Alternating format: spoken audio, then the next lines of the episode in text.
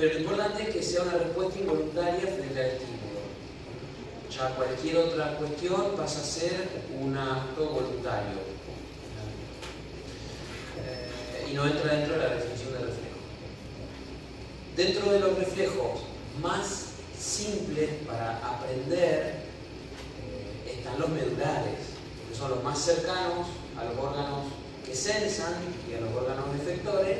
Entonces lo usamos como ejemplo. Eh, a ver, el reflejo miotático suele ser el más simple de todos los medulares. Eh, también en base al lugar a donde se encuentra la respuesta. Por ejemplo, eh, si el miotático está en el control del cuádriceps, a veces uno le llama reflejo patelar si está en otro lado tendrá otro nombre, pero en general son todos miotáticos. Eh, vamos a detenernos un cachitín en este y después seguimos con otro como para tener idea.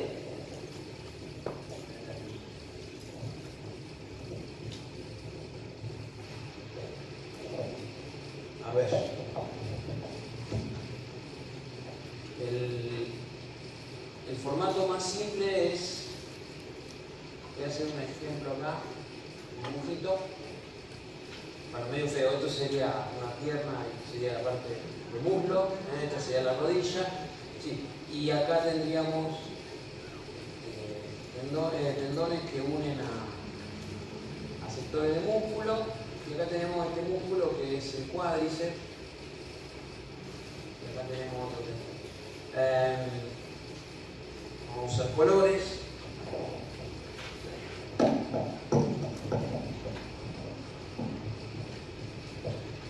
El, el centro que todo esto es la médula, como decíamos recién. Acá. Eh, la zona anterior de la médula versus la zona posterior tiene controles diferentes. En la zona anterior hay cuerpos celulares de neuronas que llegan hasta las células del músculo. Yo voy a hacer de cuenta que este, este, músculo en realidad tiene un montón de subsectores, pero hagamos cuenta que acá hay una célula muscular. Obviamente ustedes saben que las neuronas no llegan solo a una célula, llegan a un montón. Y ese montón de células más la neurona se llama unidad motora. Lo van a ver mejor el año que viene. Pero bueno, esta neurona le da órdenes activadoras a esta célula muscular para la contracción. Esto que esta neurona se encienda le da la posibilidad a esto de contraerse, que la pierna se eleve y que se genere la famosa patada. ¿Cómo podemos activar esa neurona? Que tiene un nombre, se llama porque neuronas alfa. No quiero enchastrar mucho nombres, por eso lo pongo acá. Hay dos formas básicas. Una sería que neuronas que vienen desde el cerebro zonas de la corteza, eh, haciendo un pequeño cruce en el tronco encefálico, terminen llegando hasta acá a hacer sinapsis con esta neurona y a darle una orden que viene desde arriba, desde la azotea, y que por lo tanto es voluntaria.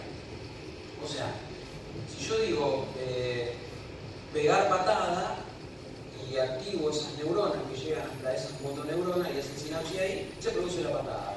Esto es un acto voluntario y no entra, o sea, este no entra dentro del reflejo. Lo que pasa es que el canal final es el mismo. El reflejo tendría que ver con otra cuestión, sensores que hay dentro del músculo, dentro de la estructura del músculo, pero no dentro de la célula muscular, sino este, por fuera, que son terminaciones de neuronas. Ustedes saben que a veces las terminaciones se pueden asociar a ciertas estructuras. En este caso, estas terminaciones se asocian a una estructura, a dos estructuras que se llaman bolsa y cadena, que son de un, órgano que se llama uso neuromuscular, o uso muscular, como ustedes quieran llamarlo hay varias concepciones. Pero el uso, que esto, sería el receptor. Esa neurona, esa punta de neurona hecha un ovillo de la cadena o metida en, los extremos de un sector de, de la bolsa o lo que sea, llegan con el cuerpo celular afuera de la médula, a, ingresan por la parte posterior y llegan a hacer sinapsis con la motoneurona este circuito ya no es voluntario y es lo que forma el famoso reflejo miotático. Eh, los reflejos siempre se definen con un órgano, eh, con un receptor, en este caso el uso, con un tipo de eh, ingreso de información, en este caso la información que detecta el uso es el estiramiento del músculo. Es un modelo bastante sencillo. ¿Se acuerdan que eh, ustedes cuando estudiaban, por ejemplo, receptores táctiles, que es el ejemplo más clásico, cuando la membrana se mueve, los canales del sodio se abren el sodio ingresa y eso despolariza la membrana y si llega a un determinado nivel se produce potencial de acción. Por trabaja lo mismo. Si se estira esa neurona receptora, o esa parte de la neurona llamada uso, se generan potenciales de acción. Los potenciales de acción viajan por la, por la neurona aferente hasta un centro integrador, que en este caso es la médula, y después siempre hay una respuesta la respuesta está por vías diferentes que salen de la médula, llegan al músculo, o sea que la respuesta la da el propio músculo y es la respuesta de contracción. O sea, si este uso se estira, por algún motivo, viajan potenciales de acción hasta la médula que hacen sinapsis, o sea, las neuronas esas hacen sinapsis con otra y empiezan potenciales de acción que viajan hasta una zona que es la célula muscular y la respuesta termina siendo el acortamiento del músculo. ¿Está claro? Eh, todo reflejo tiene una función. En este caso, la típica función que ustedes recolectan, que es la de tener un tipo sentado y pegarle acá con un martillito o con algo, para que eso genere un estiramiento leve en el músculo y con ese pequeño estiramiento inicial que se desencadena el reflejo y el tipo pegue la patada, ustedes llaman reflejo patelar, en realidad no es la función. O sea, eso es una evidencia de que el reflejo existe y que a los médicos nos viene súper bien porque si nosotros empezamos a hacer esos reflejos en cada uno de los lugares diferentes del cuerpo, podemos saber que los nervios, nervios que llevan información y traen a ese sector andan bien. Entonces yo diría, bueno, los nervios que salen más o menos de la zona de la puerta lumbar y que llegan hasta acá, este, trayendo y llevando información, o sea, hacia los dos lugares, están sanos, y ese pequeño sector de la médula está sano, si yo le pego ahí y detecto el movimiento. Pero esa no es la función. La función de este reflejo es mucho más compleja y tiene una, utilidad enorme y es la base de la postura, del mantenimiento de la postura.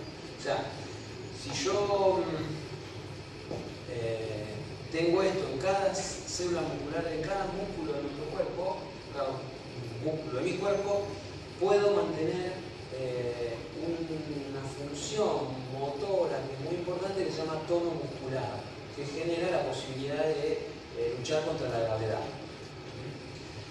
A ver, el ejemplo sería este. Pónganse que eh, yo estoy ahora acá, no existiese este mecanismo y mi cabeza se empieza a ir hacia adelante porque pesa más adelante. Bueno, por mi nariz, por ejemplo, un poquito más grande de lo normal.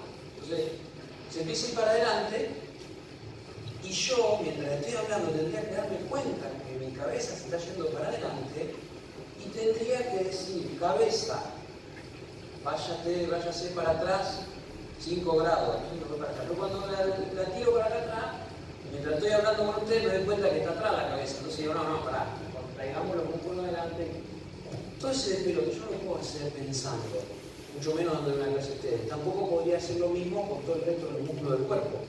Entonces, el control es automático. Cuando los músculos de acá atrás, del plano posterior del cuello, se empiezan a estirar producto del peso de mi cabeza hacia adelante, el uso neuromuscular de esos músculos detecta el estiramiento, las órdenes llegan a la médula, que en ese lugar estarán acá arriba, no acá abajo, y hay una respuesta refleja de que se contraigan los músculos. Entonces, mi cabeza empezó a ir para atrás, se contraen automáticamente.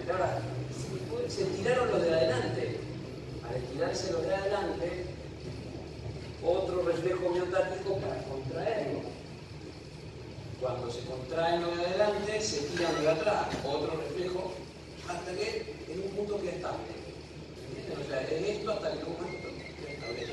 Los músculos de atrás y los de adelante están en un permanente estado de contracción gracias a este reflejo luchando contra la gravedad se dice que los músculos de atrás y los de adelante tienen un tono muscular. Un tono, un estado permanente de contracción. Lo mismo pasa en el resto del cuerpo, si no, nosotros no podríamos mantener el equilibrio tan fácil. Sería lo mismo que poner una escoba acá, que si uno la suelta se cae. ¿Me sigue? Entonces, la función de este reflejo es mantener el tono o generar el tono muscular que es importantísimo para la postura, para el control de la postura, que es obviamente involuntario. Yo no puedo estar pensando todo el día en mantener una postura determinada frente a la gravedad. O sea, si nosotros no tuviéramos tono muscular, que la definición de tono es el estado permanente de contracción muscular, el estado permanente de semicontracción, dicen algunos textos, otros dicen de contracción, no podríamos estar luchando contra la gravedad. ¿De acuerdo? Fíjense, el reflejo más simple, nosotros decimos monosináptico porque tiene una sola sinapsis, bineuronal, porque tiene dos neuronas, y monosegmentario, porque afecta a un solo segmento de la médula, ya es re importante. Y tener razón por preguntar, o, o que charlemos este tema, porque dentro de los reflejos el más se toma en los exámenes. Pero porque es re importante, súper importante. El año que viene van a tener donde trabajan un poco más esto, pueden jugar incluso a obtener los reflejos. Pero por ahora la información que tienen que manejar es esta. También el año que viene van a ver que este tono muscular puede ser graduado y a veces puede tener más sensibilidad o menos sensibilidad dependiendo de cuán estirada está previamente esta estructura llamada uso.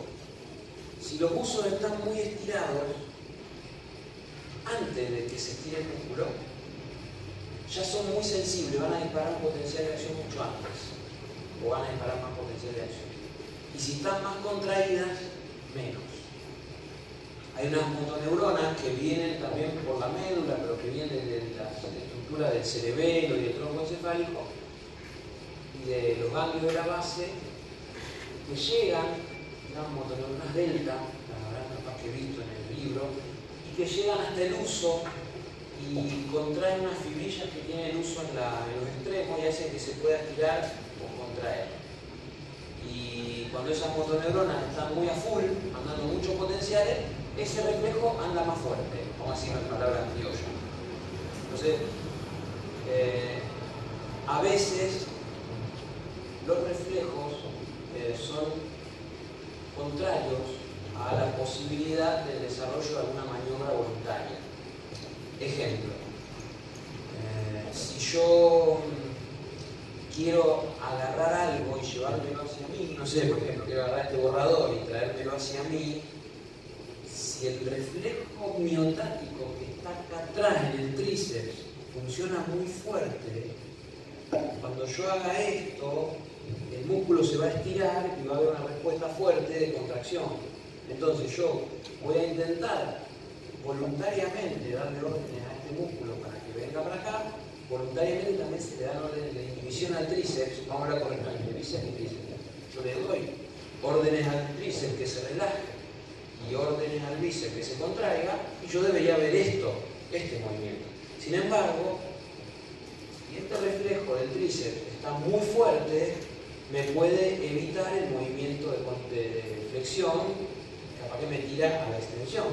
Entonces, para eso existe la regulación de ese tono. Y entonces, cuando el cerebro programa una orden motora así, ¿qué hace? Le da órdenes al bíceps por las motoneuronas alfa, excitatorias. Le da órdenes al tríceps inhibitorias y además con las motoneuronas delta que llegan al tríceps le da una disminución del tono para no generar quilombo. ¿Entienden? Bárbaro. Eh, esto es así en todo, muchachos, porque los reflejos básicamente tratan de ayudarnos a que tengamos una vida mejor en lo adaptativo y que no estemos pensando en cada cosa que tengamos que hacer. ¿De dónde te lo? Voy a agarrar el borrador. El bíceps contrae, el tríceps ah, inhíbete, baja el tono. Todo eso tiene que ser este, controlado de forma y, también los reflejos están para protegernos. Así como este nos protege de caernos, hay un montón de otros reflejos que nos protegen de determinados actos voluntarios o determinadas cuestiones. ¿Para? Sí, sí. Yo creo que sí. Ella me pregunta si los reflejos, si uno puede decir así en líneas generales, por supuesto, que los reflejos sirven para preservar la vida, sí. Sí, sí están conceptualizados dentro de la percepción de que hay vida mientras haya reflejo. Eh, de hecho, vos podrías bloquear la médula a través de un accidente o un corte medular, por ejemplo, y los reflejos estos de ahí para abajo siguen funcionando. Sin depender, por supuesto, quedan en un estado latente sin control de densidad, digamos, o de fuerza o de intensidad. Las motoneuronas delta no van a llegar nunca a darle más o menos tono, entonces va a ser siempre el mismo, pero existe. O sea que yo puedo lograr reflejo en una persona si le corto la médula, en un determinado punto, porque total el segmento encargado está mucho más abajo. Es una cuestión de preservación de la función. Eh, a ver, reflejo hay un montón más, aparte de. Eh, tiene el reflejo miotático inverso, lo habrán visto, que también es una cuestión de preservación. Si quieren, lo, repasamos en un segundo. Como para que ustedes puedan dar cuenta de que conocen algunos reflejos, ¿no? Por ejemplo, miotático inverso. Este reflejo es así. Pónganse que este es el. Bueno, horrible lo que hice, ¿eh? Pónganse que esta es una persona que quiere levantar, no sé, vamos a poner 400 kilos. Este, el antebrazo, brazo, bueno, y este sería el bíceps. Y supónganse que de su cabeza el tipo manda una orden voluntaria a las motoneuronas alfa que inervan al bíceps para que la información llegue acá y el bíceps se estimule para levantar esos 400 kilos. Esto estaría en el marco de una, una médula. Vamos a poner eh, un poquito más acá.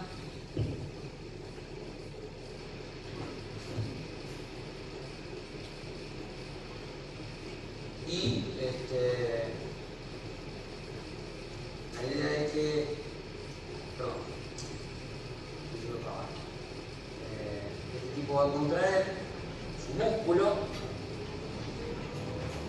y va a suceder algo muy interesante. Va a contraer, va a querer levantar los 400 y va a poder, va a poder levantar 400 kilos tipo así.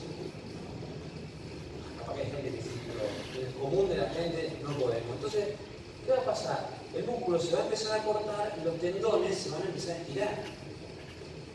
Si esta maniobra de esta persona prosigue esta brillante idea de levantar los 400 kilos, prosigue y prosigue y prosigue, en un momento, ¡pum!, se va a romper el tendón.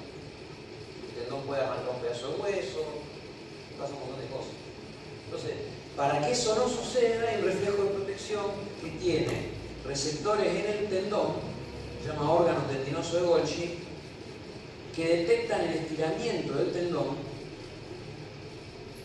y le pasan órdenes a una neurona que está intermedia entre la primera y la tercera, que se llama interneurona inhibitoria. Y la primera excitatoria de la inhibitoria. Entonces, se estira el tendón, porque testarudo, el loco que es igual levantando 400 kilos, se estira el tendón, se produce un reflejo donde se activa esta interneurona inhibitoria y la, eh, por más de que voluntariamente estemos dándole órdenes, eh, llegan órdenes inhibitorias que hacen que los potenciales de acción desaparezcan. ¿Se acuerdan los fenómenos de sumación o resta de potenciales en una, sinapsis? ¿Se acuerdan? Tenía un número igual de estímulos inhibitorios excitatorios, o neurotransmisores inhibitorios excitatorios, terminan sin tener el potencial de acción. Entonces, lo que antes era potencial, es potencial, es potencial, desaparece y eh, esos 400 kilos se caen, puede no hay forma de hacerlo. Es la típica que ustedes ven en el, levantador de pesas, claro, que agarra una pesa gigante y la está levantando y uno dice, el loco sería capaz de desgarrarse, romperse todo porque tiene que ganar el campeonato y sin embargo le juega en contra su propio sistema fisiológico y se, le cae la pesa. ¿Cómo puede ser? Si el loco igual lo hubiera querido hacer, lo hace. Y no lo puede hacer porque está este reflejo que se llama miotático inverso, donde los receptores ya no se llaman uso, se llaman órganos tendinoso de Golgi, están en el tendón, detectan estiramiento del tendón el centro de la médula, la respuesta es el músculo, pero la inhibición del músculo, la relajación, y la función ya no es mantener el tono muscular, sino es una protección frente a la sobrecarga.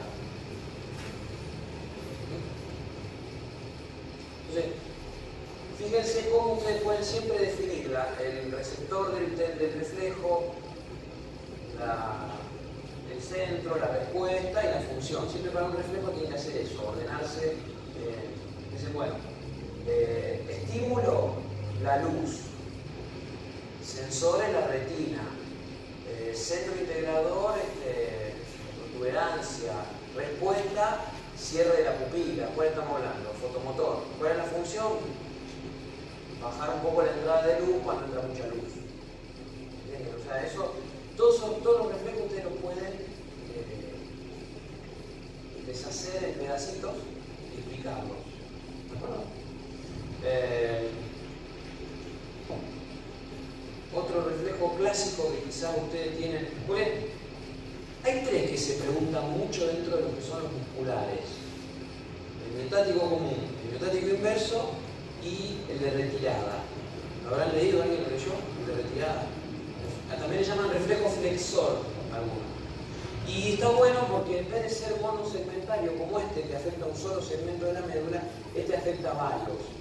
Lo repasamos rápidamente para que total el que ya lo sabe lo repasa y va viendo los términos que uno habla y que creo que puede servir. Eh,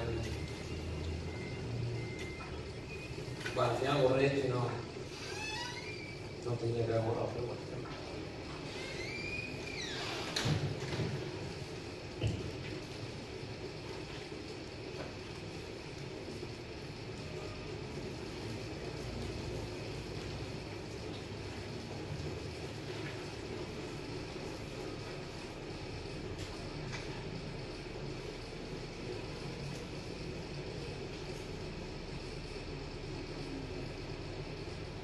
sido una característica mía, dibujar bien.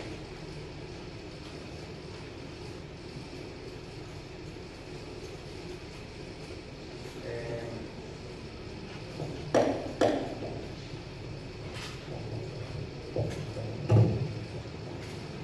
todo comienza acá.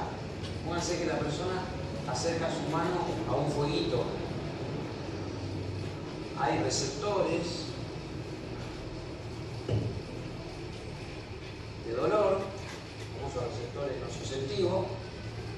que llevan información a la médula, a la zona posterior, que es por donde entra siempre la información receptiva, ustedes saben esto. Vamos a hacer una médula acá. Bueno, salió horrible la médula acá. Bueno, esperen que vamos a dibujar bien. Es un hueso, es una médula. Pero bueno, la cuestión es que la información llega por acá y bueno, tendrá sus quehaceres después esta neuronita, que ahora vamos a ver, pero una de las cosas más notorias que ustedes saben son chiquitos es que esta información va a subir. La información va a subir, va a cruzar después del lado y en algún momento se va a hacer sentir acá arriba. Es decir, yo me puedo enterar que me estoy quemando y voy a sentir, voy a percibir voluntariamente el dolor. Pero eso no es un reflejo, eso es una vía voluntaria. Pero esto está haciendo sinapsis con neuronas ya flexoras, o sea que van a músculos flexores, o sea, músculos que van a hacer esto, o sea, van a hacer que la mano se vaya para este lado. O sea, esto básicamente, me, me tocan acá, porque estoy quemando y yo voy a hacer rápidamente esto.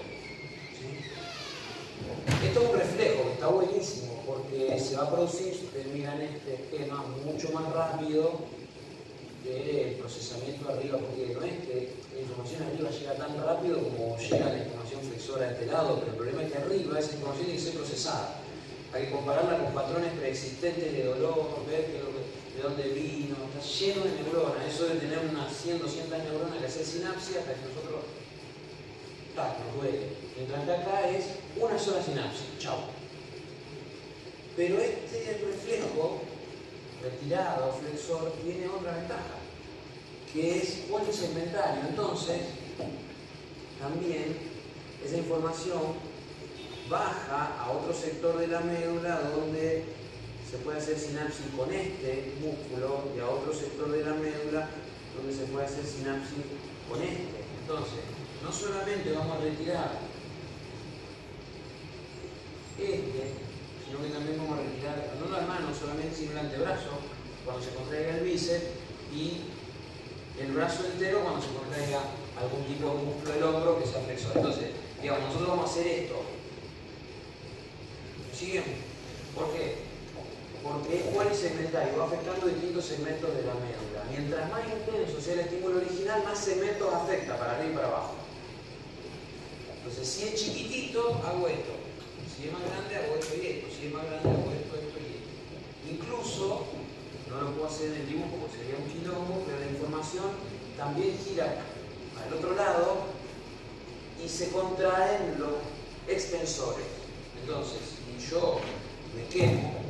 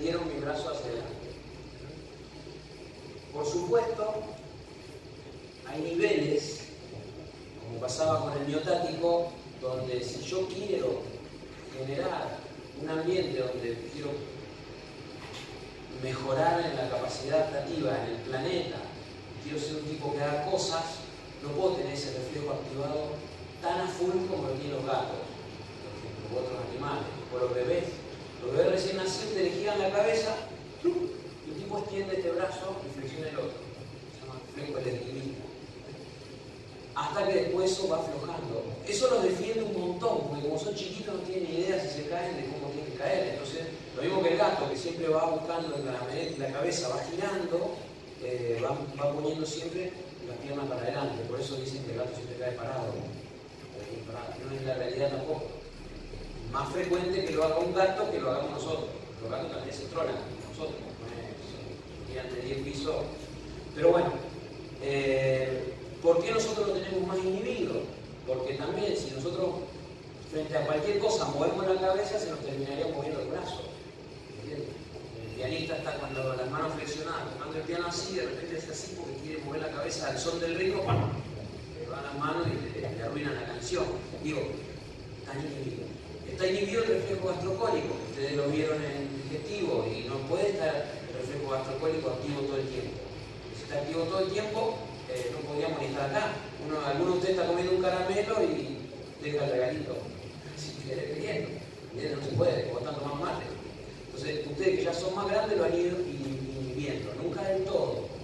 Por eso ustedes saben que es mejor que ese reflejo esté y que ese reflejo es el que permite que muchas veces eh, les den más ganas de hacer caca después de comer. ¿eh? Está bueno para generar un cierto ritmo, etc. es impreso. Y bueno, el reflejo tiene todo tipo, pero esa es la idea, más o menos, para repasar. No vamos a una clase completa de reflejo, pero algo, algo les quedó de todo esto, alguna pregunta, sí.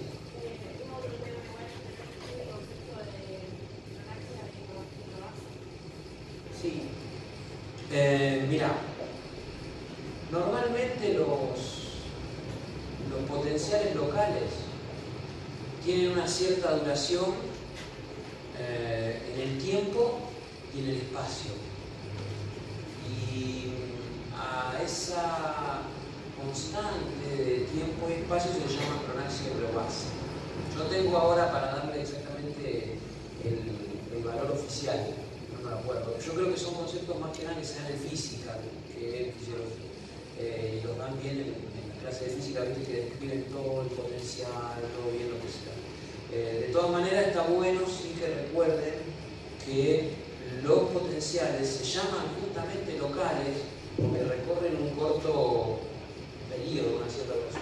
No recuerdo si el 27% de la cronaxia, no te quiero mentir en el porcentaje, pero sí está bueno el concepto que uno lo que ve en los papeles, una, una experiencia, eh, es una, un valor sobre una célula en un determinado punto donde mete los electrodos. O sea, eh, si yo de repente estoy midiendo en una neurona eh, con el electrodo acá y el electrodo acá, bueno, lo conecto a un aparatito. Eh, yo puedo llegar a ver, por ejemplo, los menos 70 de un potencial de membrana en reposo y de repente, si en esa zona se abren algunos canales de sodio, puedo ver que la entrada de sodio me genera una positividad en el interior y que esto se levanta un poquito. Eh, esto después, si no, si no es estimulado de nuevo, si se cierran los canales, esto cae. Eh, pero eso tiene siempre una duración determinada, que es una constante en función de la magnitud que tuvo. Si es más grande o más chiquito, va a tener eh, una mayor o una menor duración, por ejemplo, en el tiempo, pero con este, un, patrón determinado, una constante. Eh, y lo mismo pasaría con la amplitud. Esto llega hasta un determinado lugar y después cae. O sea, el cambio que hay eléctrico en esta membrana, donde yo estoy midiendo, es local, porque a medida que nos vamos alejando, eh, el, cambio que uno percibe es menor. Entonces, o a la distancia o en el tiempo, esto decae.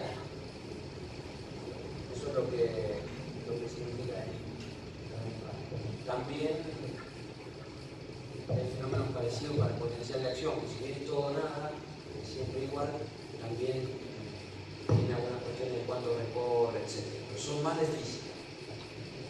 No sé si vos me hacer más. Sí. Ah, no. Estaba estirando la mano. Está bien. Perfecto. Igual lo que usted tiene que saber es que el local decae en el tiempo y en el espacio para diferenciarlo del potencial de acción que una vez que se desarrolla no decae nada, sino que sube hasta el máximo, puede caer. Un, fenómeno muy distinto. ¿Qué más? No sé si tiene alguna otra duda, si sigo con algo yo. Hay muchos, muchos temas, ¿no? Mucho, mucho, sí. caso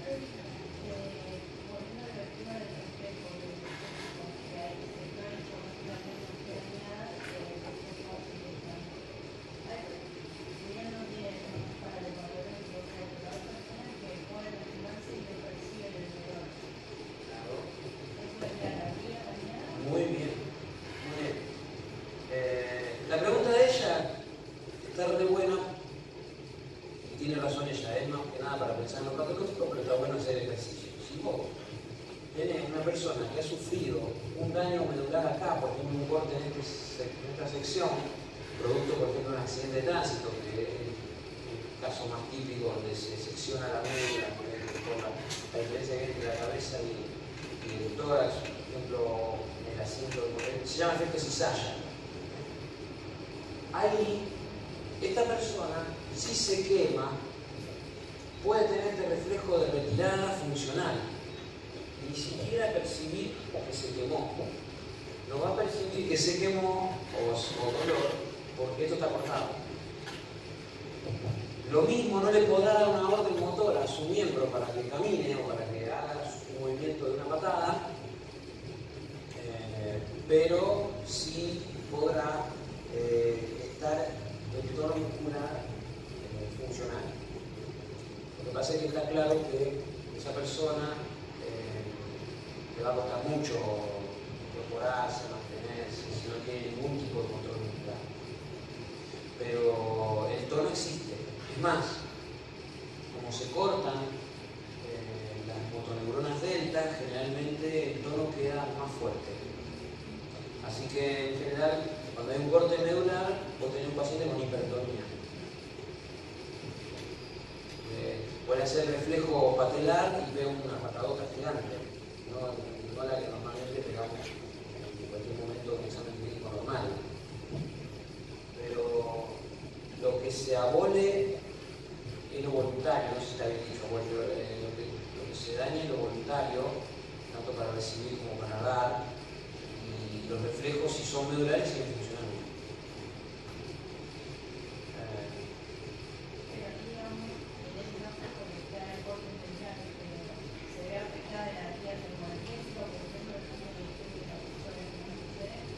Si hay un corte medular, eh, la vía del está totalmente abolida, es decir, vos no sentís el dolor podés tener algún reflejo de retirada, un flexor, pero, pero no vas a sentir dolor. Ese es uno de los grandes problemas de la neurología. La neurología hace 50, 60 años está tratando de ver cómo puede resolver un problema de estos algún día con, o sea, reproduciendo neuronas o viendo cómo hacer para que ese puente se vuelva a afectar. Porque todos deseamos que se genere cuando hay un accidente de esto.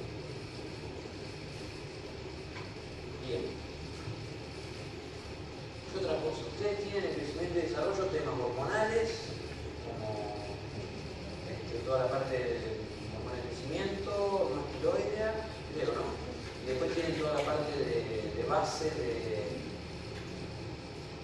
potenciales locales, de acción, potenciales de membrana, tienen también la parte sensitiva, ¿no? Sensibilidad somática. ¿Algo de esto que quieran repasar? Potencial de acción, bueno, están todos de acuerdo. ¿Vieron potencial de acción quién da más? ¿Eh? Pasamos a la hormona. ¿Qué trata de hacer entonces? Vamos a eh, Si ustedes me están pidiendo potencial de acción, asumo que saben lo otro. Eh, pero hago un repasito ultra breve.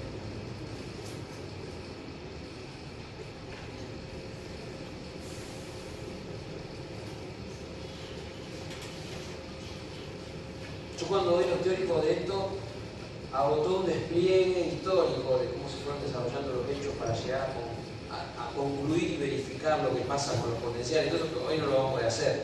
Vamos directamente un poco a los bifes. Eh, si yo tengo una neurona, estoy una neuronita acá,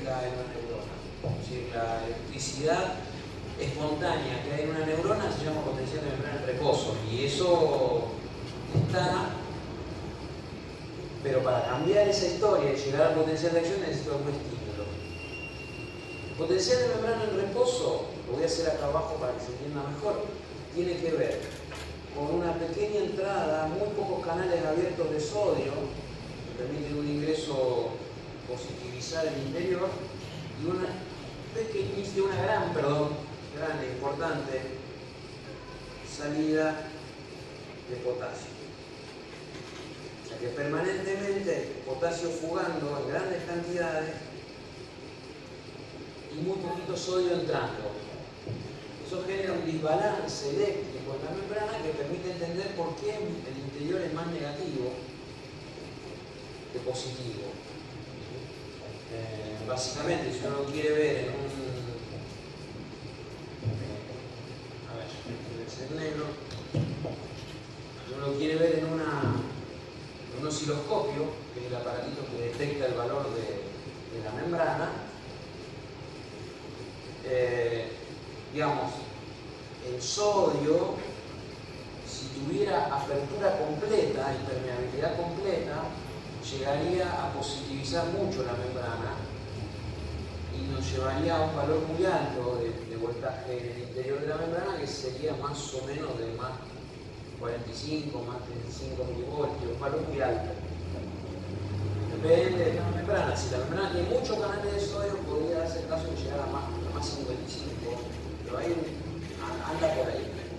Si yo tuviera solo abiertos los canales de potasio,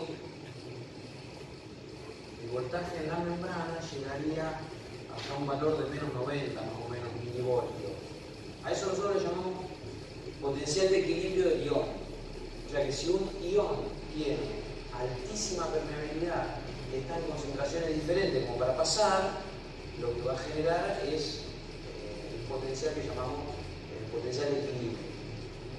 Eh, en ese equilibrio se pone en juego que el sodio entra, que positiviza acá, pero después la positividad de acá, que resulta de esa diferencia química, también genera que no entre en tanto sodio porque se repelen y ahí se habla de la, diferencia eléctrica y entonces se habla del equilibrio electroquímico. Es decir, el sodio puja por entrar y al entrar evita que entre, porque como es positivo, cada vez que quieren entrar más positivos son repelidos porque los positivos se repelen.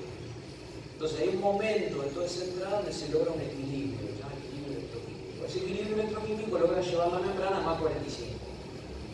Con el potasio pasa lo mismo, el potasio se fuga en grandes cantidades y, al fugarse hay un momento que también la fuga cesa un poco porque si se llena todo el positivo afuera y el negativo adentro, el potasio tiene más que quedarse adentro.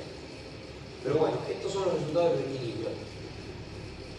En las células nuestras siempre hay, cuando están en reposo, una gran cantidad de canales de potasio abiertos y muy poquititos de sodio. Por lo tanto, el sodio no logra llegar al equilibrio electroquímico, porque hay muy poca permeabilidad. Para que se logre el equilibrio electroquímico tiene que permeabilidad natural.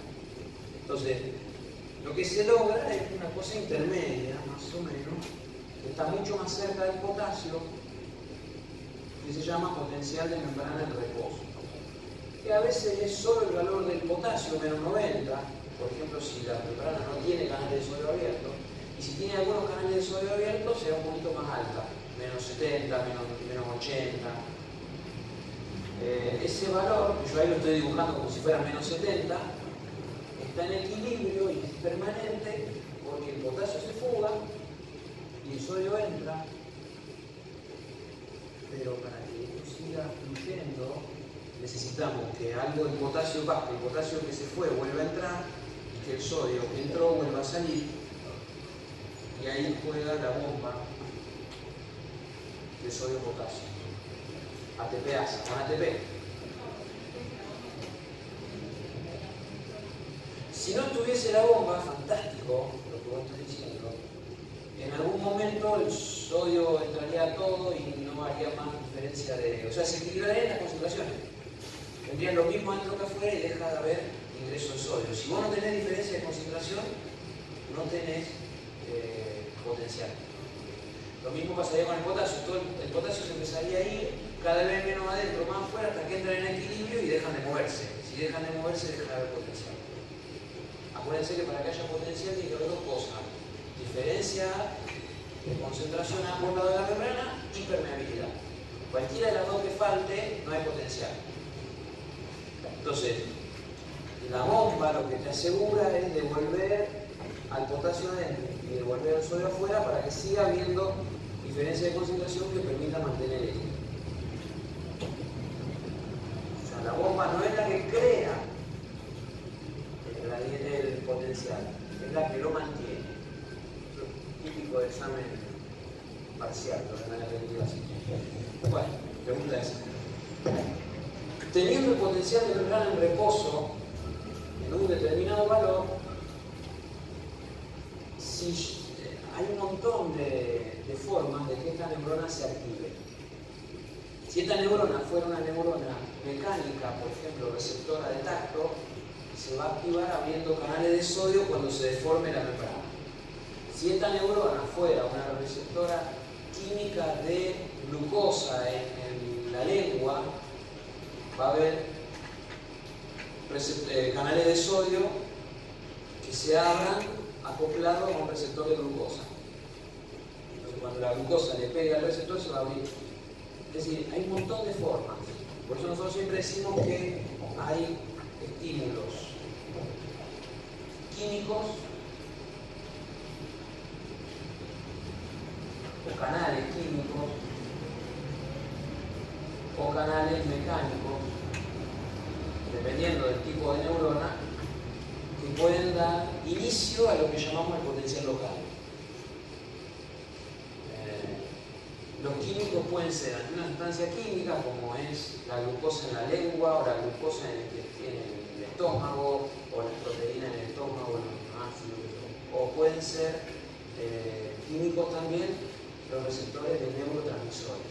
O sea, si hay una neurona que le tiró serotonina a la otra, y la otra tiene un receptor para serotonina y al lado acoplado un canal.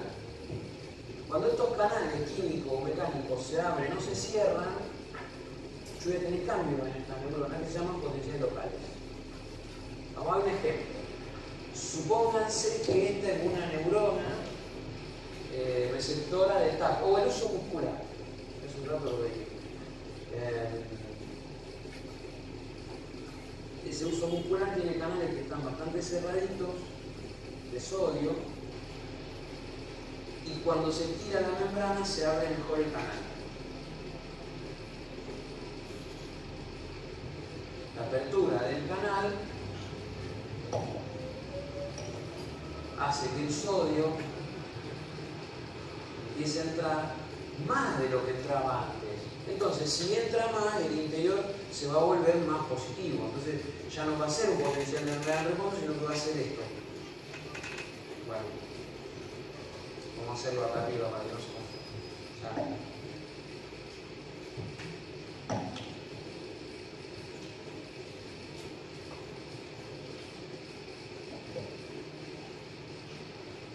O sea que ahora teníamos un potencial de membrana en reposo, pero cuando el estímulo generó la apertura de estos canales, vamos a poner acá estímulo, eh, esto a subir. Y capaz que de menos 70 ahora está en menos 50. Subió. Eh, si el estímulo es más chiquito, en vez de tres canales, estoy diciendo pavada, ¿eh? no son tres, ¿no? ser miles de canales, pero si en vez de tres fuera uno, ese potencial en un tercio del otro. O sea que según el tipo, de, el tamaño del estímulo, la cantidad de canales que se van a abrir y eso va a generar un determinado nivel de potencial local, más alto o más bajo. Por eso algunos también le llaman potenciales graduados o potenciales electrotónicos. Son todos sinónimos, local, electrotónico, graduado, son todos sinónimos. Lo que pasa que hay una medida que tiene que ver con la apertura de otros canales eléctricos que se llaman eh, canales de voltaje dependientes de sodio, generalmente están en el axón que se pueden abrir a un valor eh, determinado, generalmente menos 55 Depende de la serie. Pero entonces, si, si se superó ese valor menos 55, vamos a tener la posibilidad de desarrollar lo que se llama potencial de acción. Pero antes que eso, si el potencial este local, ya le vamos poniendo nombre, este potencial local, es superador de ese valor que se llama umbral, también se llaman potenciales supraumbrales. Si está por abajo como este, cuando el estímulo fue re chiquito y se abrió un solo canal, a ese le llamamos potencial subumbral. Pero siempre estamos hablando de los locales. Los potenciales locales de prototipos grado se pueden dividir en supraumbrales, umbral, o subumbrales. Y también a veces se los puede dividir en despolarizaciones. Si lo que se abrieron fueron canales de sodio, o se puede hablar de hiperpolarización, señor Si se para arriba, se van para abajo. ¿Cuándo se van para abajo? Cuando los canales que se abren son los de potasio o los de cloro. ¿Por qué? Porque si yo abro más canales de potasio, el potasio se va y me deja un interior más negativo. Si yo abro más canales de cloro, el cloro que está muy afuera, en grandes cantidades de afuera, empieza a entrar y como es negativo, me negativiza el interior. Entonces, si son canales de potasio o de cloro, hablamos de que este potencial local es de tipo hiperpolarización. Si los canales que se abrieron son de sodio, hablamos de un potencial de tipo despolarización. Después obviamente hay también algunas cuestiones inversas. Por ejemplo, si hay algunas células que tienen muchos canales de eh, potasio abiertos y al revés, cuando los cierran, el potencial se va para arriba. Por ejemplo, lo van a ver el año que viene en, el oído. Trabajan como a la inversa. Pero si ustedes piensan en la apertura de canales, ¿qué es lo que tienen que pensar este año? Si ustedes abren lo de potasio y lo de cloro, hiperpolarización. Abren lo de sodio, despolarización. Si esa despolarización supera el umbral, hablamos de potencial supraumbral. Y ese potencial va a disparar lo que vos preguntaste, el potencial de acción. Eh, hay unos canales, o sea, si, en toda esta zona yo tengo un voltaje en el interior que es de menos 55, vamos a poner menos 50, o sea que supera a esos menos 55 que es el umbral, estos canales que están acá, están cerrados, se llaman canales de sodio voltaje dependiente, que se abren a menos 55, se van a abrir, porque ya hemos superado el voltaje. Entonces, cuando estos canales que están en la zona se abren todos en simultáneo, que son un montón, miles de canales, el sodio ya entra a borbotones acá adentro, llegando hasta ese equilibrio del sodio, que es más 45, que es el máximo al cual se puede llevar la membrana. Más 45, más 55, más 25, dependiendo del tipo de célula. Pero ustedes pongan, fijen un valor y díganlo, no va a pasar nada. Llevar la membrana a ese más 45 violentamente registra acá un, gráfico muy diferente, porque antes nosotros mostrábamos una ondita que subía, que si la dejábamos bajaba. Por ejemplo, si, si yo este potencial local lo dejo, en un momento baja, chao, pero si superó el umbral, lejos de bajar, lo que va a hacer es esto. Va a subir violentamente hasta más 45, va a superar el cero. Y ahora ya vamos a estar hablando de que eso es parte de un potencial de acción. Eh, en algún momento, cuando se llega a más 35, más, más 40, se cierran esos canales de sodio que se abrieron. Acá lo que hay es este fenómeno, apertura de canales de sodio, voltaje dependiente. Cuando estamos llegando acá arriba hay un cierre de esos canales de sodio, voltaje dependiente. Cuando estamos por ahí también hay una apertura de canales de potasio, voltaje dependiente. O sea que miles y miles de canales de, voltaje de potasio se abren a más 40, más 45, entonces ¿qué pasa? El potasio que estaba acá adentro, empieza a salir a borbotones afuera, y violentamente cae el potencial hasta menos 90 más o menos, el valor es muy bajo. A esos valores más o menos cuando se vuelven a cerrar estos canales y después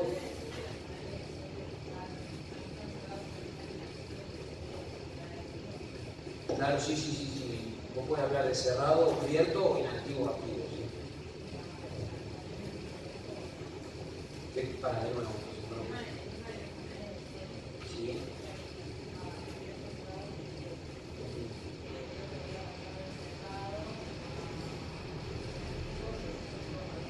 Sí, porque, sí, porque el canal tiene una serie de procesos internos por los cuales funciona, lo mismo que la bomba recién dije la bomba, pero la bomba tiene todo un formato de trabajo, el canal también.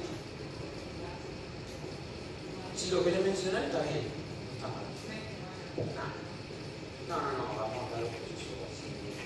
Bueno, uno puede dejar de saber que el iniciador del potencial local es un canal de voltaje dependiente de sodio, que se abre más o menos a menos 55, menos 50, ¿no?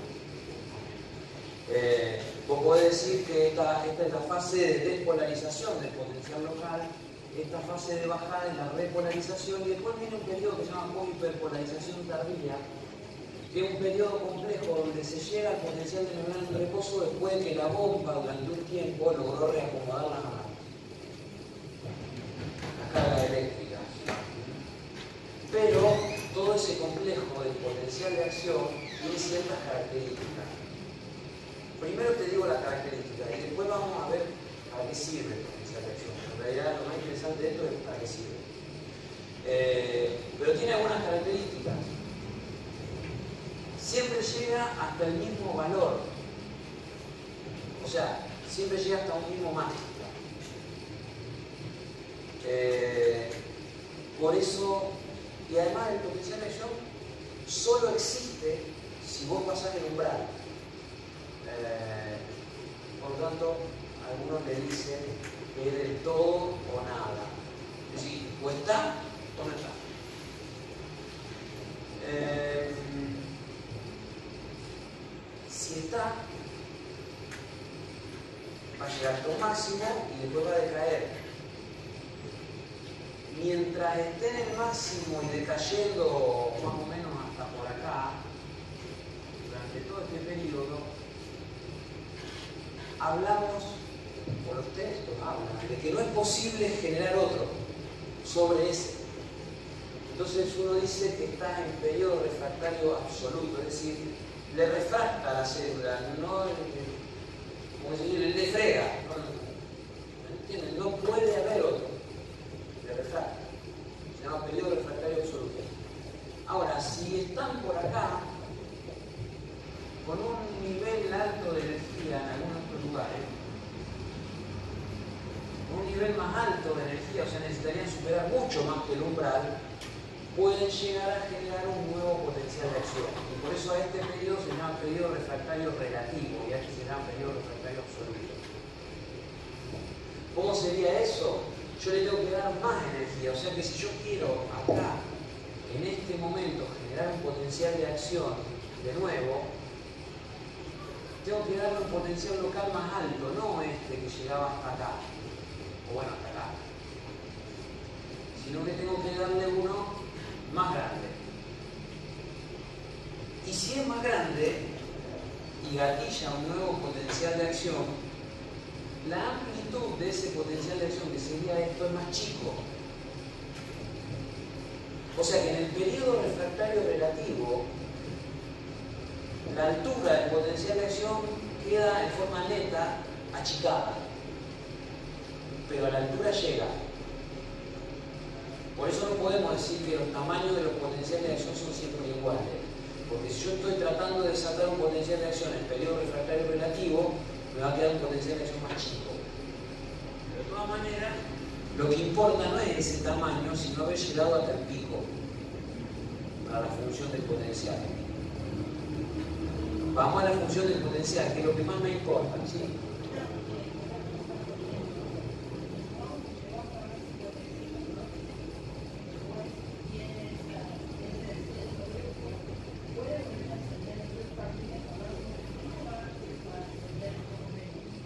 bien, muy bien.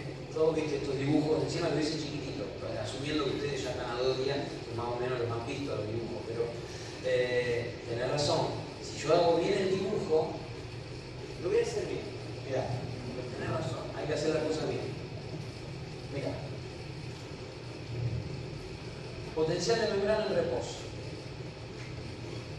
Vino un estímulo, se estiró la célula y tenemos una despolarización. Si esa despolarización llegó a menos 55, que podría ser umbral de esta célula,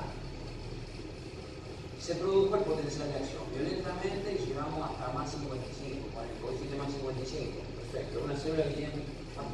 Ahora, después viene la repolarización, la polihiperpolarización tardía y ahí termino. Volvemos a tener potencial de membrana 70. 80. Si en de todo este proceso yo decidí que quiero otro potencial de acción acá, ah, no lo decidí yo, sino que de repente, porque vieron cómo es esto, esto tiene que ver con lo que se llama la frecuencia de estímulo. Si yo le tiro un estímulo y espero, se produce eso. Ahora, si yo le tiro un estímulo y después le vuelvo a tirar otro rápido, antes de que este potencial de acción termine. O sea, yo acá el estímulo, ustedes lo ven, acá. Acá está el estímulo fue el estiramiento del músculo, este es el uso neuromuscular. Si de repente hubo un nuevo estímulo, o sea, el músculo se estiró de vuelta antes de que esto termine, por ejemplo acá, si se produce acá y cae en este sector, ni pelota, no va a haber potencial Pero si se produce acá, por ejemplo, el nuevo estímulo, ah, esto cae más o menos por acá, yo necesito darle mucha más de corriente, perdón, más voltaje. Y entonces, eso va a tener que llegar hasta por acá.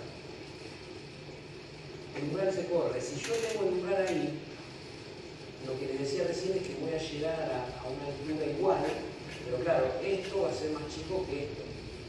Pero lo que dice la compañera es verdad, esto no va a ser tan rápido, va a ser incluso un poquito más lento, o sea que no va a ser tan empinado como el original. O sea, no solamente va a ser de menos amplitud, sino que además va a ser un poco más lento. Y, después cae, bueno, después se produce, o sea que acá esto ya se borra, y acá después viene la caída, se acá volvemos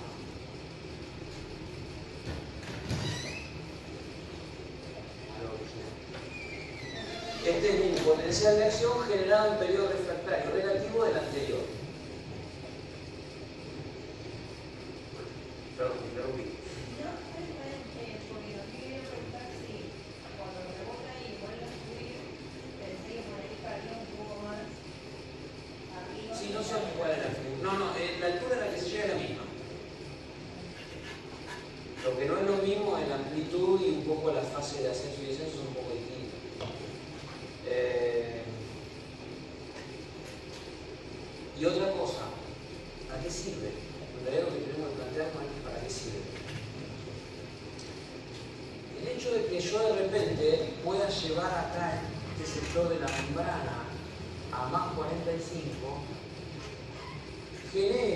situación en el interior de la membrana de eh, cambio, porque en el interior de la membrana venía lo que es negro, venía en menos 70. O sea, todo el interior de la membrana estaba en potencial de, reposo. Entonces, de, de repente, tener más 45 acá tener menos 70 acá, vamos a ponerlo acá para que se entienda mejor, y habiendo líquido de por medio, genera una corriente eléctrica. Porque los potenciales están hechos para generar corriente, bueno, es el huevo la gallina, pero si acá tengo menos 70 significa que acá tengo mucha negatividad, y de más 45 acá significa que tengo menos negatividad. ¿Se acuerdan que el potencial lo que mide un poco la cantidad de electrones que hay? Entonces, si yo tengo muchos electrones en este lado y menos acá se establece lo que se llama una corriente eléctrica que va por el interior de esa célula, de ese cilindro, hacia donde hay más positividad. En el camino, ese voltaje va cambiando, menos 70, menos 60, menos 50, menos la hasta llegar a más 45. En algún punto va a estar en menos 55 Y los canales de sodio, voltaje dependiente que estén acá, cerraditos, a menos 55 se van a abrir. Y al abrirse, el sodio que está acá va a empezar a entrar a borbotones. Y me va a generar un nuevo potencial de acción. Este era el que estaba acá. Pero yo ahora acá tengo uno nuevo. Y no necesito de un potencial local, sino que simplemente el traslado del que estaba acá. Por eso nosotros usamos un término muy lindo en fisiología que es el de autopropagación. Bueno, la autopropagación de los potenciales. Entonces, si yo tengo uno acá, y chao, ahora tra, tra, tra, tra, tra, se van generando en toda la membrana. Incluso, si esto diera la vuelta, hipotética, cuando llegamos acá, todavía estamos en periodo refractario absoluto del primero, por lo tanto se detendría. O sea, si viene un fenómeno dentro de lo que nosotros consideramos fenómenos de retroalimentación positiva, porque una vez disparado uno se disparan todos, en algún momento el asunto se va a frenar. No seguiría dando vuelta eternamente. Pero es muy rápido, la autopropagación es más rápida que el primer potencial. O sea que si yo tengo potencial acá, mientras este se está produciendo, ya tengo uno acá, tengo otro acá, tengo otro acá, tengo otro acá. Bueno, y al final lo que yo quería era que ese potencial llegue acá. Porque si yo tengo un potencial de acción acá, y bueno, puedo generar una respuesta, y pude haber trasladado un estímulo, inicialmente fue químico o mecánico, hasta el final de la neurona. O sea que el potencial de acción básicamente funciona como un transmisor del estímulo, de un punto al otro, y a gran velocidad, por supuesto, que son fenómenos eléctricos. Pero lo que me transmite los potenciales de acción es la corriente eléctrica que se genera dentro. Por eso, chicos, esta transmisión eléctrica de los potenciales de acción, que los potenciales vayan uno al lado del otro, acá, se va a producir más rápido si la corriente eléctrica del interior es más rápida. ¿Cuándo una corriente eléctrica del interior va a ser más rápida? No quise ser así tan... ¡Pum! Quedaron todos fritos. No, perdón. No, no, no se asusten. Pero cuando, piénsenlo. Está bueno para un momento de reflexión. Eh, ¿Cuándo van a poder, cuándo va a poder ser más rápida la corriente acá adentro? Para que estos potenciales vayan pasando hacia acá más rápido. No, porque el estímulo, si es más fuerte, lo que te puede determinar es más cantidad de potencial de acción, pero no la velocidad a la que se transmite, lo que llamamos velocidad de conducción. No, está mal lo que pero en otro sentido. Después hablamos de frecuencia de potencial de acción. Bien, ¿y cuándo además? Cuando esté más minimizado, una. ¿Cuándo? El grosor. Cuando el axón sea más grueso, de mayor diámetro, esto va a avanzar más rápido. Empecemos a analizar eso, que es más fácil que lo de la mielina. ¿Por qué si es más gruesa la fibra, se desplaza más rápido la corriente eléctrica en el interior? No tiene más espacio. O sea, ¿cuándo va más rápido la circulación de los autos cuando hay un atolladero a la salida de, Buenos Aires? Y cuando hay autopista. Porque si los ponemos a todos en una ruta, van más despacio necesariamente. Si ponemos una autopista donde hay más carriles, en este caso los electrones se mueven mejor. Al moverse mejor, la velocidad del traslado de los electrones acá se hace más rápido, lo cual permite que los potenciales de acción acá sean más rápidos. Porque si no, no se entiende que un fenómeno que sea de la membrana pueda depender de un grosor. ¿Entienden? Y lo otro tiene que ver con la mielina. Contrario a lo que piensan la mayoría cuando ven lo de la conducción saltatoria, en realidad la mielina lo único que le asegura a ustedes es que no se escape la corriente, esta corriente que va por acá, que no se escape hacia afuera. Como afuera de la membrana hay agua, sería como si ustedes ponen un cable pelado o con muy poca aislación en el medio del agua. ¿Qué va a pasar los electrones que van adentro de ese cable? Van a empezar a escapar para afuera. Entonces, una, una axón que no tenga mielina permite el escape de electrones hacia afuera y entonces la velocidad se pierde. Si ustedes le ponen la vaina de mielina, le ponen más grasa alrededor, porque la membrana de los oligotrocitos y de la célula de Schwann son grasa, básicamente. Y al hacer ese rollo de grasa, la fibra queda aislada y la velocidad de los electrones acá adentro es mayor. Entonces, ¿qué pasa? Usted dice saltatoria, pero ¿por qué salta? En realidad lo que usted ven es que donde hay célula de Schwann, por ejemplo, si acá tenemos bueno, de mielina, ustedes pueden ver solo el potencial de acción acá y acá, no pueden ver acá, porque la mielina tapa la posibilidad de que se produzca. Entonces, la corriente eléctrica va más rápido, ustedes ven que este potencial apareció acá y después no aparece uno acá, otro acá, otro acá, otro acá, aparece de acá y aparece otro acá. Pero eso no tiene dónde aparecer. ¿Entienden? Y se le llama conducción saltatoria, pero no es que por la mielina los potenciales saltan y van más rápido. En realidad van más rápido porque la corriente eléctrica generada en el interior del cilindro de la es más rápida. Pero no se pierde señal. No se pierde el electrón. El nódulo de Rambier es la zona donde aparece porque no tenemos otra. El nódulo de Rambier es la zona esta, entre mielina y mielina. Luego lo único que vas a ver son potenciales ahí. Pero bueno, es lo que ves.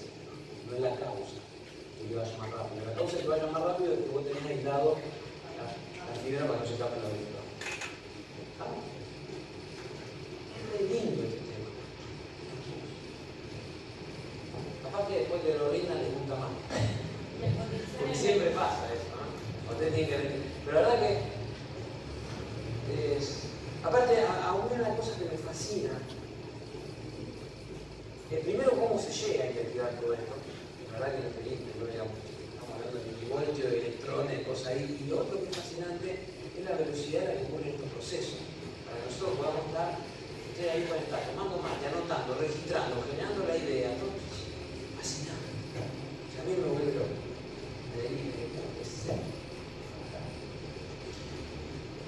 Bueno, más o menos esto es lo que puedo hacer resumen de potenciales. ¿Qué hora es? Son y media más o menos. Cálculo. Bueno, también hay un reloj biológico que funciona también con estas cosas raras que esperamos. Hicimos la media hora final para hacer algún raconto de, de las hormonas. ¿Qué parece? ¿Están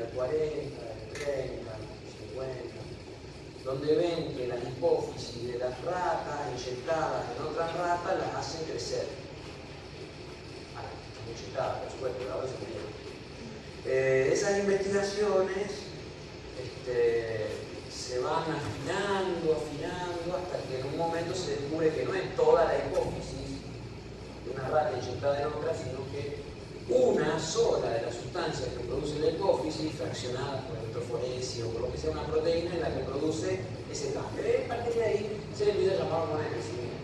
De hecho, en todo este proceso largo de investigaciones que se hace en la década de 40, 50, 60, le, vale la pena eh, premios a un gran investigador argentino que es Hussein, Bernardo Hussein, que usted todavía hay un libro que algunas cosas las pueden en algún momento de la fisiología sacar de ahí eh, uno de los íconos creadores del CONICET, el Instituto de Investigaciones que depende del Estado. Eh, pero claro, en esa época nadie se imaginaba que después no, iba a ser una hormona exactamente de crecimiento, iba a ayudar al crecimiento a través de la estimulación de otras hormonas, o de otra, la más importante la IGF-1, ahora vamos o la somatomedina. ¿eh? Pero bueno, sin esta hormona precursora no hay crecimiento, entonces por eso se llama hormona de crecimiento. Y si bien es liberada por la hipófisis, la adenopófisis, realidad necesita un estímulo que es la GHRH o, o STRH, como quieran. Vieron que siempre se me lee RH cuando es una hormona estimuladora de esta sería la hormona estimuladora de, la GH que viene en hipófisis y que obviamente que lo está produciendo el hipotálamo.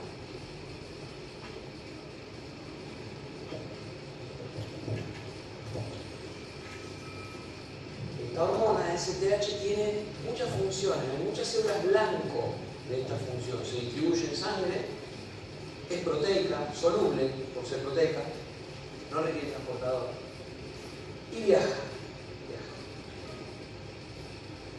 Las acciones tienen que ver con los lugares donde pega.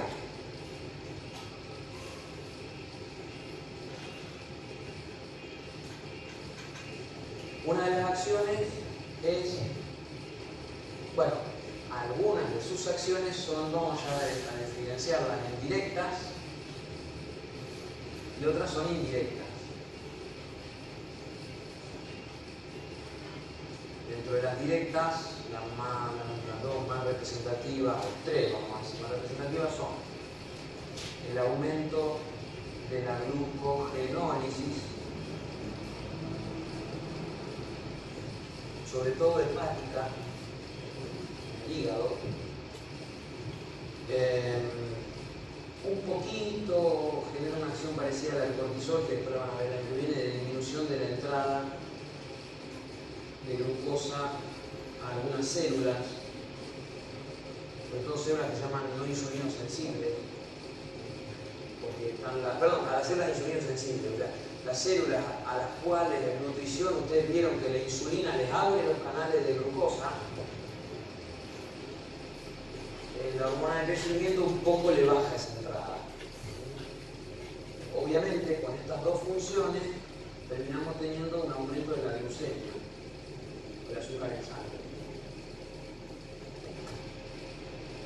Eso justifica una cosa muy interesante y paradójica a la vez, que, que uno de los estímulos para que el hipotálamo produzca hormona de crecimiento es el ayuno. ¿Qué quiere decir entonces? Que si yo ayuno voy a crecer mejor? No, pero yo estoy en ayunas, la hormona de crecimiento se va a producir en mayor cantidad, es cierto, y me va a levantar la glucemia. Esto no lo hace eh, en forma rápida, tiene que pasar unas cuantas horas de ayuno. Eh, lo más rápido en ayunas que hay para levantar la glucemia es la acción del glucagón. Pero si no alcanza el glucagón y la persona sigue sin comer, después de uno o dos días, los niveles de hormona de crecimiento son bastante altos para favorecer esta glucogenólisis, que se rompan los depósitos hepáticos de glucógeno y empiece a haber glucosa libre. Y que se empiece a usar menos en las células que no se necesita tanto, para que quede más disponible para el cerebro. Y por otro lado, lo que hace es aumentar la lipólisis y el aumento de la beta oxidación. O sea que si yo estoy con la hormona de crecimiento alta, voy a quemar grasa, lípidos, ¿se acuerdan? Los triglicéridos, y se liberarán ácido graso y esos ácidos grasos van a ser quemados con la beta oxidación. Pues lleva acetil-CoA y eso es el ciclo de ¿Está bien? Sí. Eh, y esto obviamente es muy importante ocurriendo en el ayuno, porque si yo en el ayuno incluyo la entrada de glucosa a muchas células, y después la glucosa poca que hay hacia el cerebro, necesito que las otras células vivan de las grasas. Entonces la acción es coherente para un ayuno. ¿Cuáles son las acciones indirectas de la hormona de crecimiento? Son estimular en el hígado, vamos a hacer un hígado medio chiquito acá, la formación de un compuesto llamado, yo voy a poner compuestos, como somatomedinas.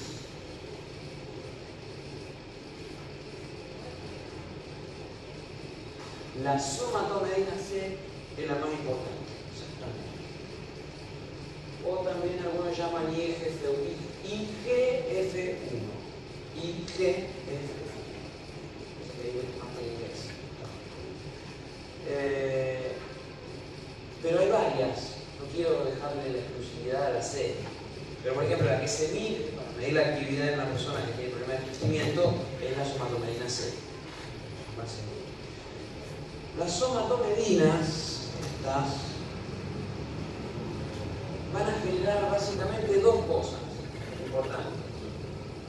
Una es eh, el aumento de la síntesis proteica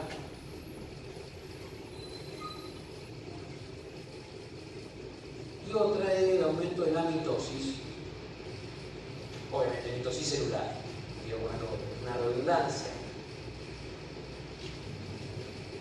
Si aumentamos la mitosis y aumentamos la síntesis proteica, los tejidos crecen.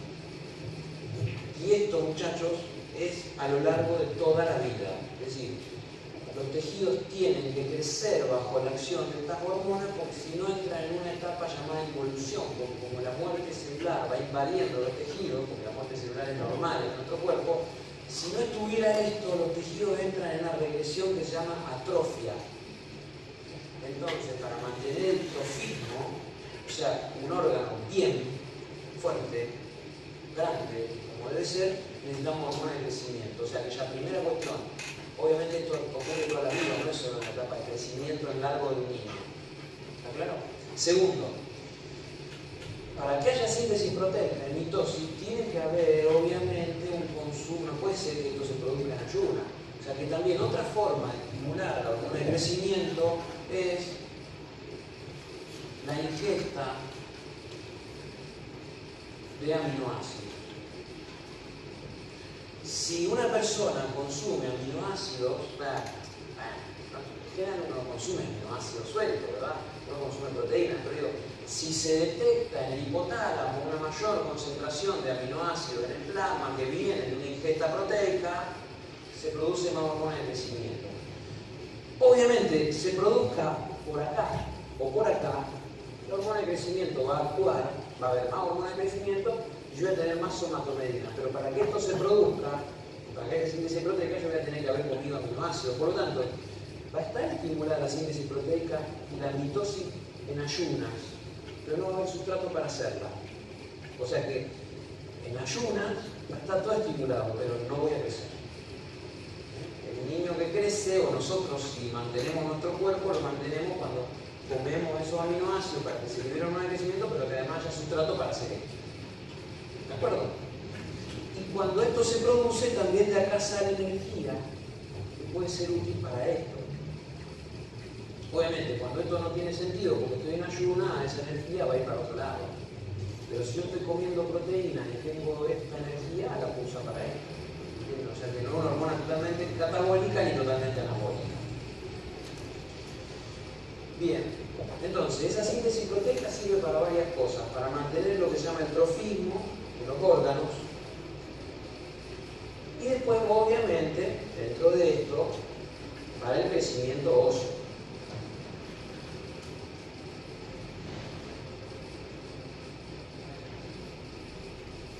de los cuales hay dos tipos.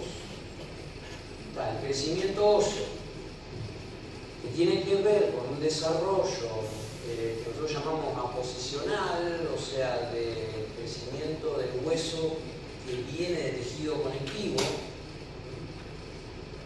que ese se ve en los huesos planos y cortos, que ese crecimiento de toda la vida, crecimiento óseo de huesos planos y cortos, de toda la vida. Por eso nuestra cabeza sigue creciendo toda la vida, y por eso a la, la final del campeonato tenemos la cabeza siempre un poco más grande que cuando éramos jóvenes. Las manos siguen creciendo un poco más, pero los ancianos tienen manos más grandes. Y también siguen creciendo algunos cartílagos, por ejemplo, la oreja, la nariz, ¿eh? los ancianos un crecimiento que se llama posicional, que viene del tejido conectivo, y el otro, que, más nos mueve acá, porque nos mueve, que es el crecimiento óseo, que tiene que ver con los cartílagos de crecimiento, con un tipo de crecimiento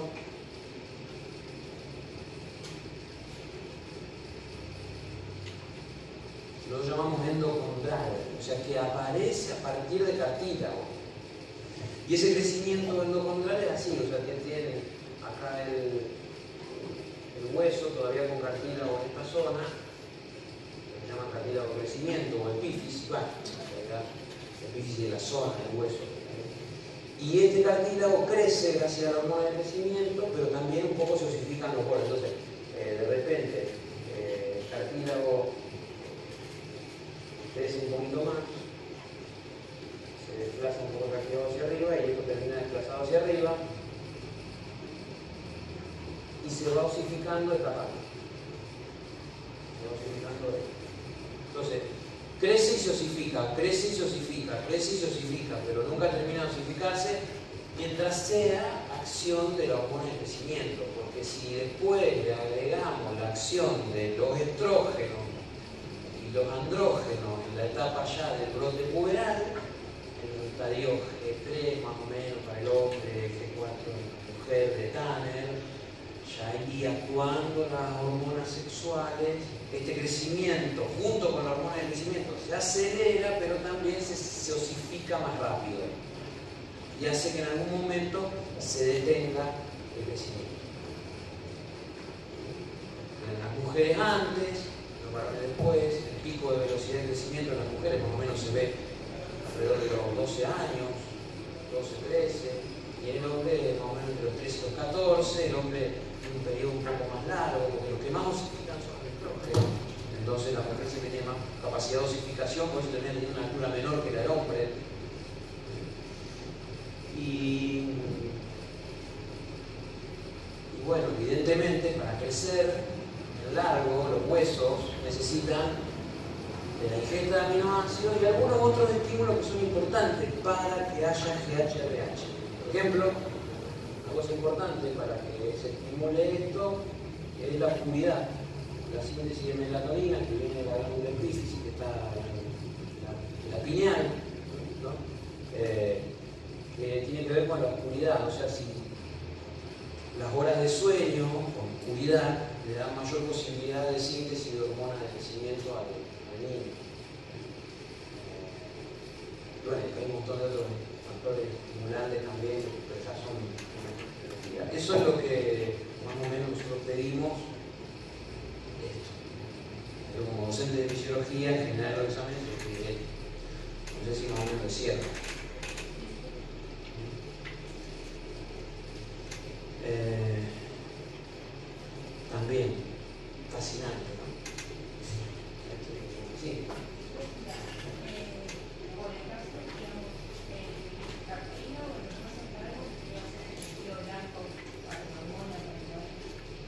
Está buena la pregunta porque tiene que ver con lo mismo que yo te decía hace un rato.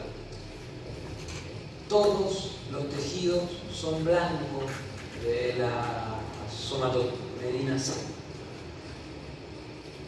Lo que pasa es que es impactante ver el crecimiento del largo. Bueno, pues, no en todo el mundo, pero en general es impactante porque uno dice, escucha, cómo crece, cómo hace grande el tejido, pero no es el único.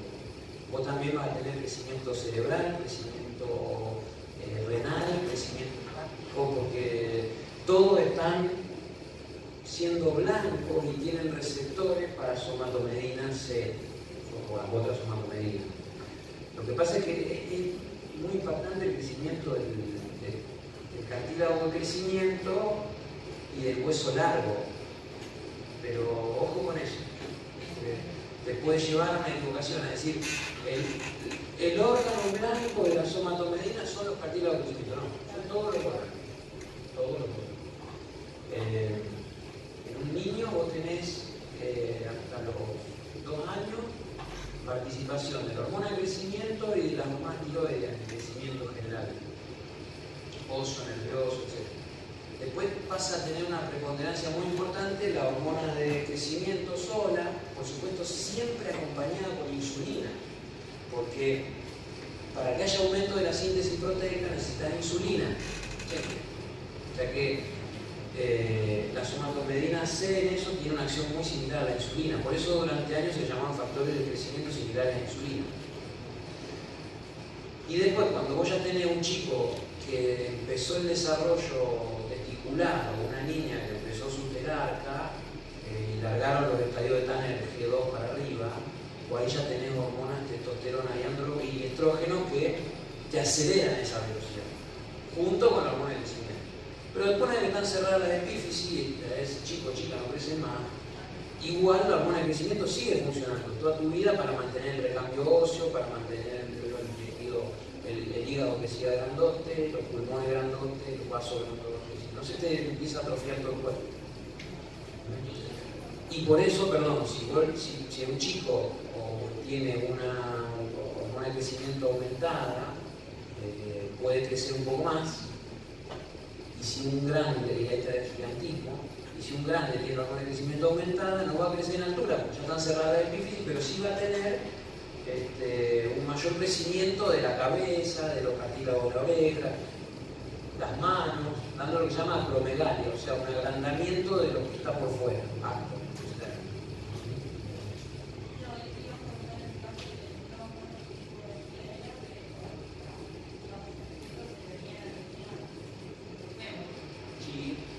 Sí. Sí, exacto. exacto. Esto no es solamente el niño, sino que hasta es intraútero. Sí. Eh, bueno, creo que estamos. El reloj biológico dice que son las casi las 4. Eh, yo le agradezco la atención, hace mucho calor. Estamos en un plan de decanato tratando de poner aire acá acondicionado, esperemos que lo podamos lograr. Estamos primero con la etapa de construcción de un nuevo aula allá arriba para que podamos mejorar y también este, los baños, que es la próxima etapa del bicicletero, porque eh, el baño estamos necesitando con extrema urgencia, pero esto también, por el calor que nos no, espero que no, no hayan pasado muy mal la, la clase.